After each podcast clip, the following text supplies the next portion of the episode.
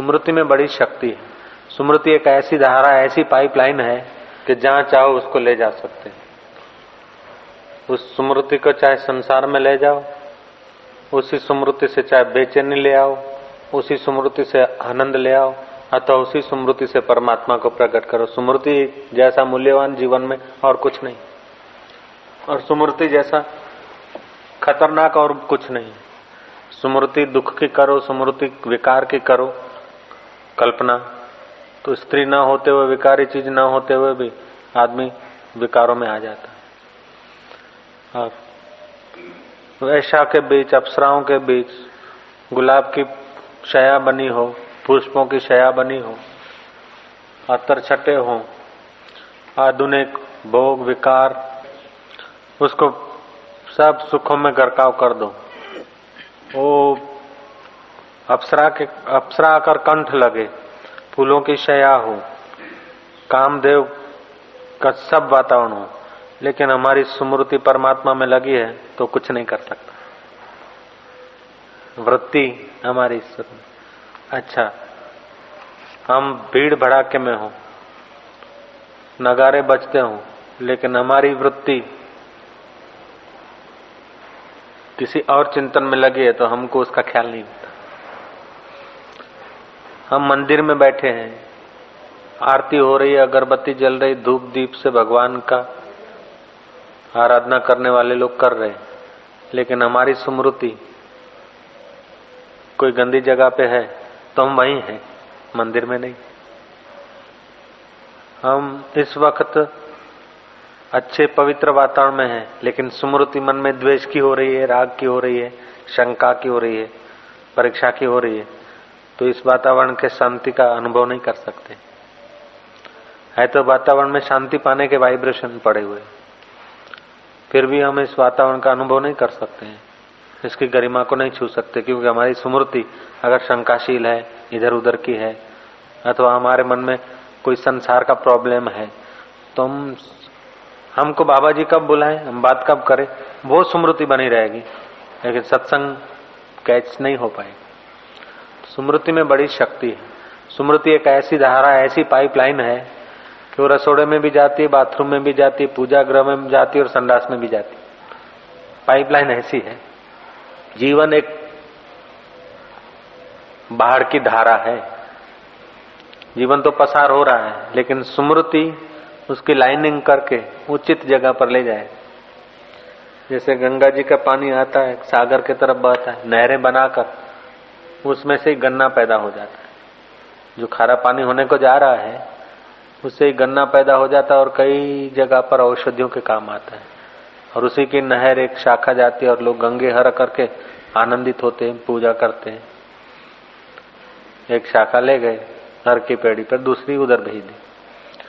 ऐसे ही हमारी स्मृतियाँ हमारा जीवन का लक्ष्य बन जाती इसलिए स्मृति जैसी तैसी बात में लगाना नहीं, जैसी तैसी बातों को भरकर बेचैन होना नहीं। कई लोग थोड़ा सा दुख होते, होता है, लेकिन उस दुख को सुमरण करके, अब भाड़वत खाली नहीं करता। अब भोले भाले आदमी, इज़्ज़त वाले आदमी, अब भाड़वत कुछ ऐसे हैं जरा, मियाँ भाई हैं, लुच्चे हैं, खाली नहीं करते। तो आए व्यक्ति आई बेचारी तो बोले, बाबा जी, हमारे तो ऐसा है हम तो खोजा हैं, वो लोग ऐसे हैं? वो बात तो ठीक है, लेकिन उसी बात को स्मरण करते करते करते करते अपने को ज़्यादा दुखी बनाए, अथवा तो उस स्मरण को ठीक व्यवहार के अनुसार जैसा जैसा होता हो पवित्र भाव से, हो जाने दो। ऐसा उसका रास्ता निकालना अलग बात है। तो सुमरण कर करके घबरा जाना, सुमरण कर करके दुखी हो जाना, ये भी सुमरण के अधीन है। और फिर सुमरण करके दुखी नहीं होना, सुमरण करके उचित मार्ग निकाल के निश्चिंत होना, ये भी सुमरण के आदि। मेरे को घाव हुआ, हाय रे, मैं मर गया, अब मेरा क्या होगा, हाय रे, घाव हुआ। ऐसा सुमरण करके मैं घाव को सपोर्ट दूँ, ये भी तो स्मृति से होता है। और उसी वृत्ति से सोचूं कि इस घाव को अब बैक्टीरिया बढ़ जाएँगे तो पहले तो इसको धो लेना चाहिए, डिटॉल आदि से। फिर संप्रोमाइसन आदि मलम लगा देना चाहिए। ये भी तो स्मृति से होगा। अब वो, ये स्मृति का उपयोग मैं डेटोल संप्रोमाइसन या और कोई दवाइयों में स्मृति का उपयोग करके लगाता हूँ तो मेरा कष्ट जल्दी दूर हो जाएगा। लेकिन मैं स्मृति कर रहा हूँ अरे ये दर्द हो गया। ओ, हा तो इसको और मैं सपोर्ट दे दूँगा। अभी बढ़ जाएगा। तो मेरा मनोबल कम हो जाएगा और कीटाणुओं का मनोबल बढ़ जाएगा, रोग का बल बढ़ जाएगा। तो ऐसे ही इस स्मृति को हमने संप्रोमाइसन ये वो का उपयोग तो कर लिया, लेकिन फिर इस स्मृति को और ऊँची लगाए कि शरीर को रोग हुआ है, इस शरीर के रोग के प्रतिकारक दवाएँ लग रही है। लेकिन जिस वक्त शरीर को रोग हुआ था, उस वक्त भी चेतना मेरे परमात्मा की वही थी। रोग के वक्त भी उसका देखने वाला वही है। रोग मिट जाएगा तभी भी देखने वाला वही मेरा परमात्मा सत्य है। उसकी सत्ता से स्मृतियाँ होती है। हरिओम तत्सत और सब गप सब तो ये रोग आया, दुख आया, दुख गया, स्वास्थ्य आया, स्वास्थ्य रहा, बीमारी आई, बीमारी रही, बीमारी गई। ये सब आने जाने को जो देखने वाला है, मेरा आत्मा सत्य है। हरिओम तत्सत और सब गप सब तो मैंने स्मृति का एकदम ऊँचा उपयोग किया। स्मृति, में दुकान पे गया, ऑफ़िस में गया, अथवा मैं महिला हूँ, समझ लो, घर की रसोई बनाता हूँ। रसोई हो रही है। अब रसोई में, रसोई करते करते अथवा घर धंधा व्यवहार करते करते, धंधे, व्यवहार, घर में दिलचस्पी से तो काम करें, लेकिन वो दिलचस्पी से काम करने के बाद स्मृति अगर मेरी परमात्मा के प्रति है तो मैंने धंधा, व्यवहार, घर की रोटी बनाते हुए भी परमात्मा की भक्ति कर ली। और मैं घंटी बजा रहा हूँ और मेरे को स्मृति कोई विकार की है तो मैंने पूजा नहीं की। मैंने विकार की स्मृति को महत्व दिया, बढ़ा दिया। स्मृति का बहुत मूल्य है। तुम बाहर से क्या करते हो, उसकी कोई ज़्यादा कीमत नहीं है। तुम्हारी स्मृति का तुम कैसा उपयोग करते हो? तुम्हारे चिंतन का तुम कैसा उपयोग करते हो?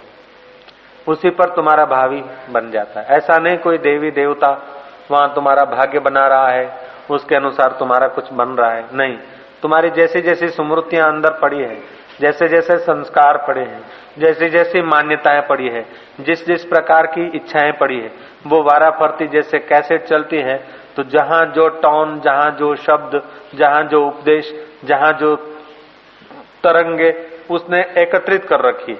कैसे का वो जगह आती है तो वो हम सुनते हैं।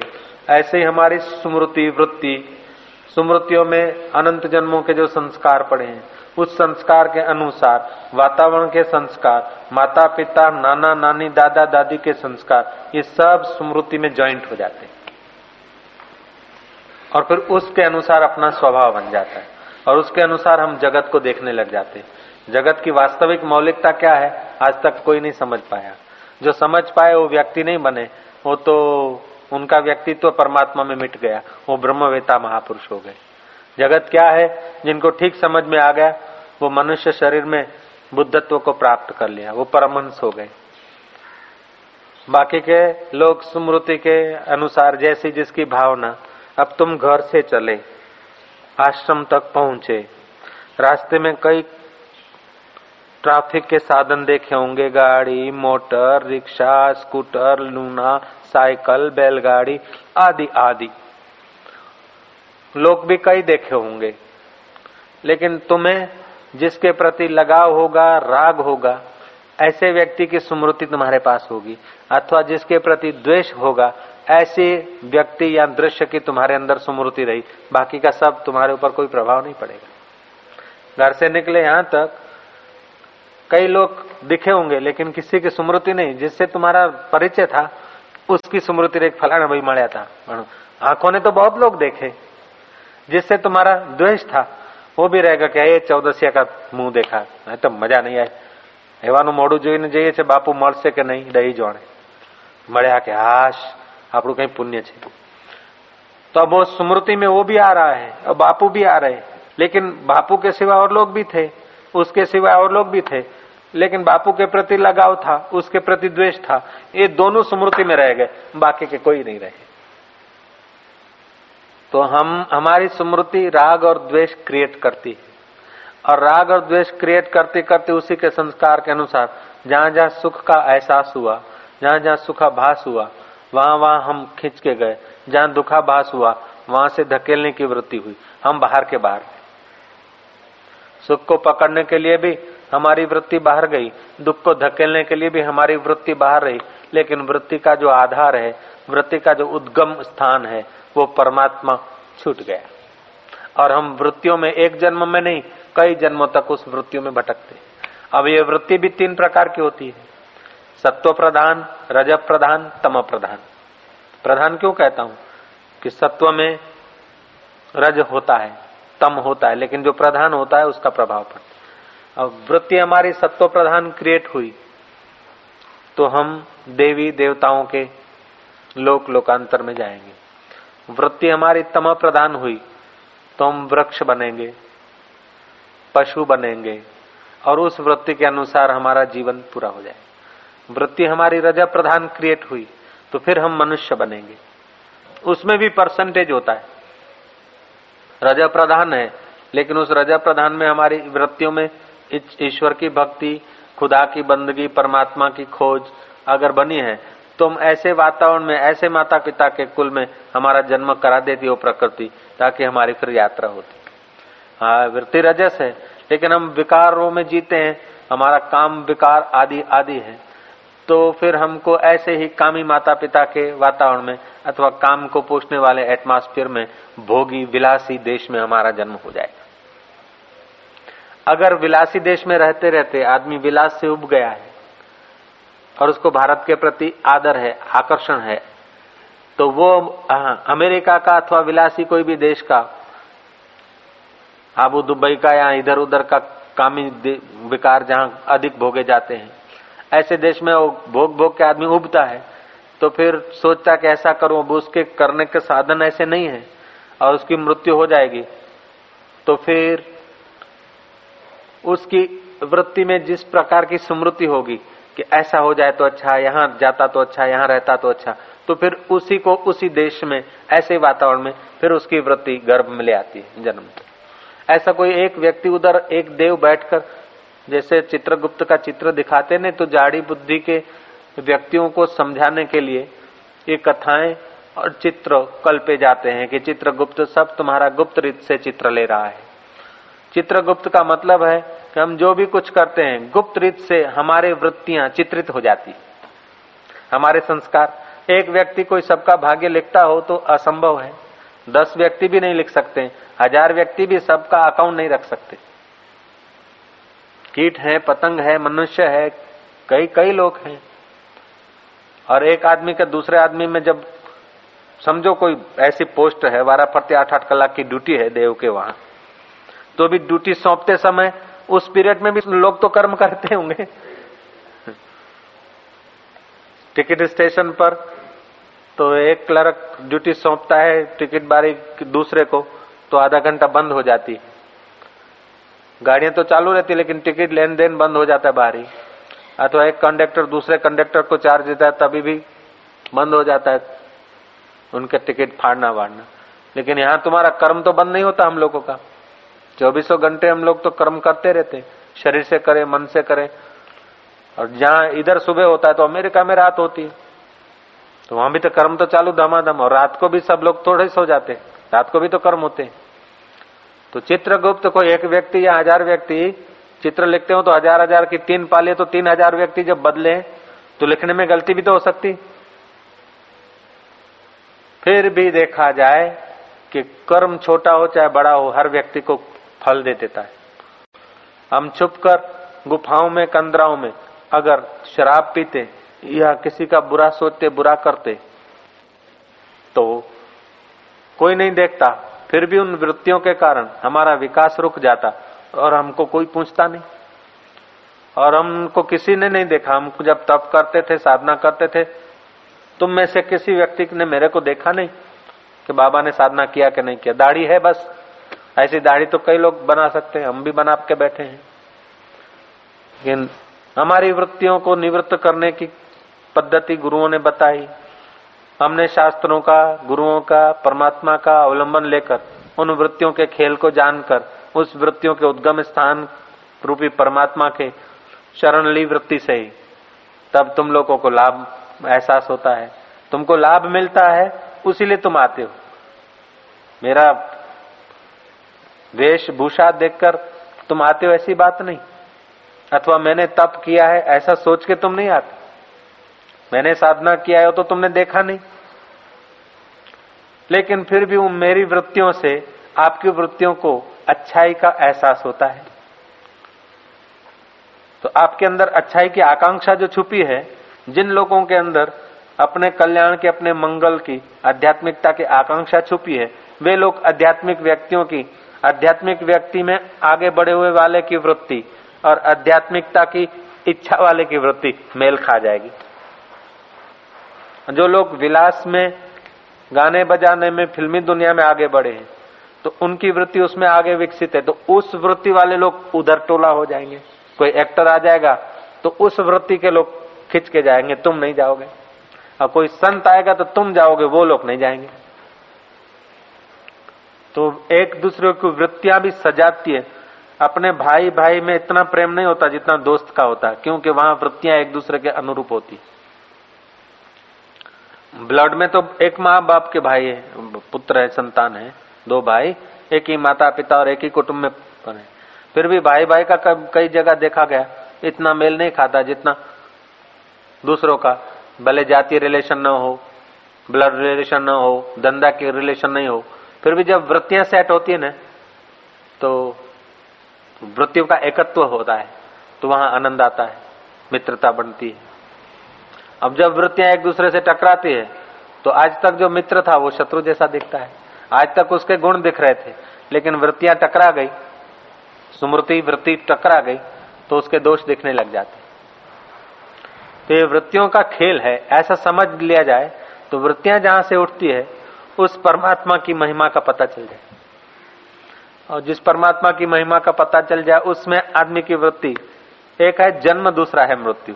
ऐसे एक है वृत्ति की उत्पत्ति और दूसरा है वृत्ति का नाश। हम वृत्ति की उत्पत्ति उत्पत्ति तो परमात्मा से होती है, लेकिन उसका व्यापार संसार में, उसका नाश संसार में करते हैं कि उसको मोड़कर परमात्मा में लाते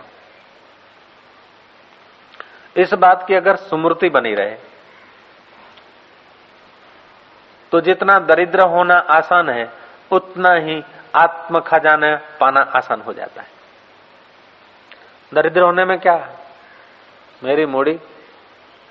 सही कर दिया कि मेरा जो भी स्थावर, जंगम, मिलकत है, सबके वारसदार फलाना।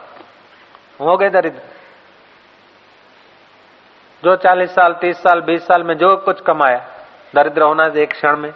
ऐसे ही कई जन्मों की वृत्तियाँ। कई जन्मों की स्मृतियाँ, कई जन्मों के संस्कार। संभाल के रखेंगे तो कई जन्म और मिलेंगे, लेकिन मुक्त होना हो तो सब वृत्तियाँ परमात्मा को समर्पित करके, परमात्मा जैसे वृत्तियों का उद्गम स्थान साक्षी है, उस साक्षी भाव में आ जाओ, बेड़ा पार हो जाए। बड़ा आसान है। और ऐसी आसानी की कुंजी, जनक ने पा ली थी, राजा जनक ने तो घोड़े के पैंगड़े में पैर डालते डालते उसको साक्षात्कार हो गया, प्रभु के दर्शन हो गए। ऐसी वृत्ति सुखदेव जी मुनि के उपदेश से परीक्षा राजा ने पाली पाँचवें दिन थोड़ी कृपा मिली, सातवें दिन पूरी हजम हो गई। साक्षात्कार हो गया, परीक्षित मुक्त हो गया।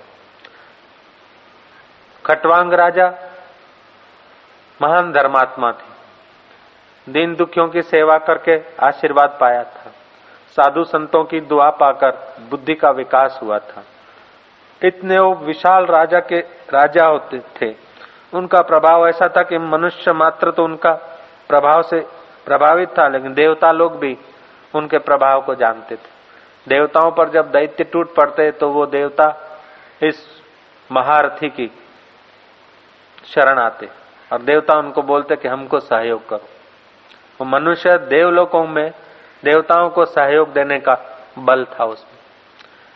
और कई बार देवताओं को सहयोग दिया, साथ दिया, देवता खुश हुए। देवताओं का विजय हुआ तो देवताओं ने खटवांग राजा से पूछा कि अब तुम स्वर्ग का कुछ वैभव मांगना चाहते हो, कुछ आशीर्वाद मांगना चाहो तो ले लो। देवताओं में संकल्प बल होता है, वो जैसा आशीर्वाद दे, ऐसा प्राकृतिक भोग मिल जाते हैं। उसकी सीमा होती है अपनी। जैसे कलेक्टर के पद की अपनी सीमा है, जिला पूर्ति, चीफ मिनिस्टर की अपनी सीमा है, प्राइम मिनिस्टर की अपनी सीमा है सीमा ज़रूर है उनकी। प्राइम मिनिस्टर तब भी, भी सीमा है। कुछ काम तो अपना मनमाना कर सकते हैं लेकिन कुछ लोकमत के खिलाफ अत्यंत लोकमत के खिलाफ होता है तो नहीं सफल होते नहीं कर पाते। प्राइम मिनिस्टर चाहे कि बिना फ्यूल के हमारा प्लान चल जाए तो नहीं चलेगा। प्राइम मिनिस्टर चाहे अमुक ऐसा हो जाए कि जो प्रकृति के असंगत हो तो नहीं हो सकेगा। तो ऐसे ही देवताओं का भी कुछ अपनी मर्यादा होती है, सबकी होती है, सीमा होती है, शक्तियों की, संकल्पों की। तो उसके अनुसार देवता लोग संकल्प करे, ऐसा भोग मिल सकता है, अमृत मिल सकता है। मनुष्य लोक में जो आयुष्य है, उसको देवता लोग नहीं बढ़ा सकते। उनकी सीमा होती बढ़ाने की। हर चीज़ की उनकी अपनी अपनी मर्यादा होती है। तुमको क्या भोग चाहिए, क्या वस्तु चाहिए? देवताओं ने आग्रह किया तो खटवांग राजा बोलता है कि भोग, सुख, भोगने के लिए तो शरीर चाहिए। अब मेरे शरीर तो है, शरीर की आयुष्य कितनी है, जरा मेरे को देख के दो। तब तो मांगू। देवताओं ने देखा कि आयुष्य तो दो मुहूर्त है। दो मुहूर्त। बेचो घड़िया तीन कलाक। हाँ? बोला तीन कलाक जीना है तो तुम्हारे से क्या भोग मांगू? मुझे जल्दी से मृत्यु लोक में पहुँचा दो। और बताओ, ऐसा कोई आत्मज्ञानी महापुरुष? एक मुहूर्त में तो पहुँचे और महापुरुष तक मृत्यु लोक में पहुँचे और महापुरुष तक, और दूसरे मुहूर्त में साक्षात्कार कर लिया। वृत्तियों को जान लिया। वृत्तियों के आधार स्वरूप उस पर ब्रह्म परमात्मा, अहम ब्रह्मास्मि, उस ब्रह्म को चैतन्य ईश्वर को, जिसकी सत्ता से तुम्हारा दिल धबकारे ले रहा है, जिसकी सत्ता से मेरी वाणी चल रही है जिस परमात्मा की सत्ता से तुम्हारे कान सुन सकते हैं, जिस परमात्मा की सत्ता से तुम्हारी आँख देख रही है, उसी की सत्ता से मेरी आँख देख रही है। ये शरीर के स्ट्रक्चर अलग अलग है, लेकिन वो मेरा परमात्मा तो वही सत्ता सत्ता मात्र एक है। बल्ब अनेक है, पंखे अनेक, कंपनियों के अनेक साइज़ के, लेकिन पावर एक का एक, ऐसे हम लोग साधन अनेक के अनेक, लेकिन सत्ता एक की एक। तो सत्ता मात्र, जहाँ से वृत्तियाँ उठती है उस वृत्तियों में स्थिति आ गई। उस वृत्तियों का आधार में स्थिति आ गई। साक्षात्कार हो गया, मुक्त हो गया।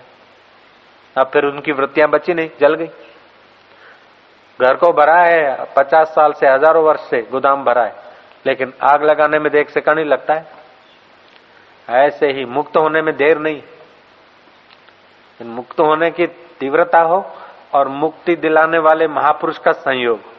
ये दो बातें बड़ी दुर्लभ एक तो तीव्रता नहीं है प्रभु के दर्शन की।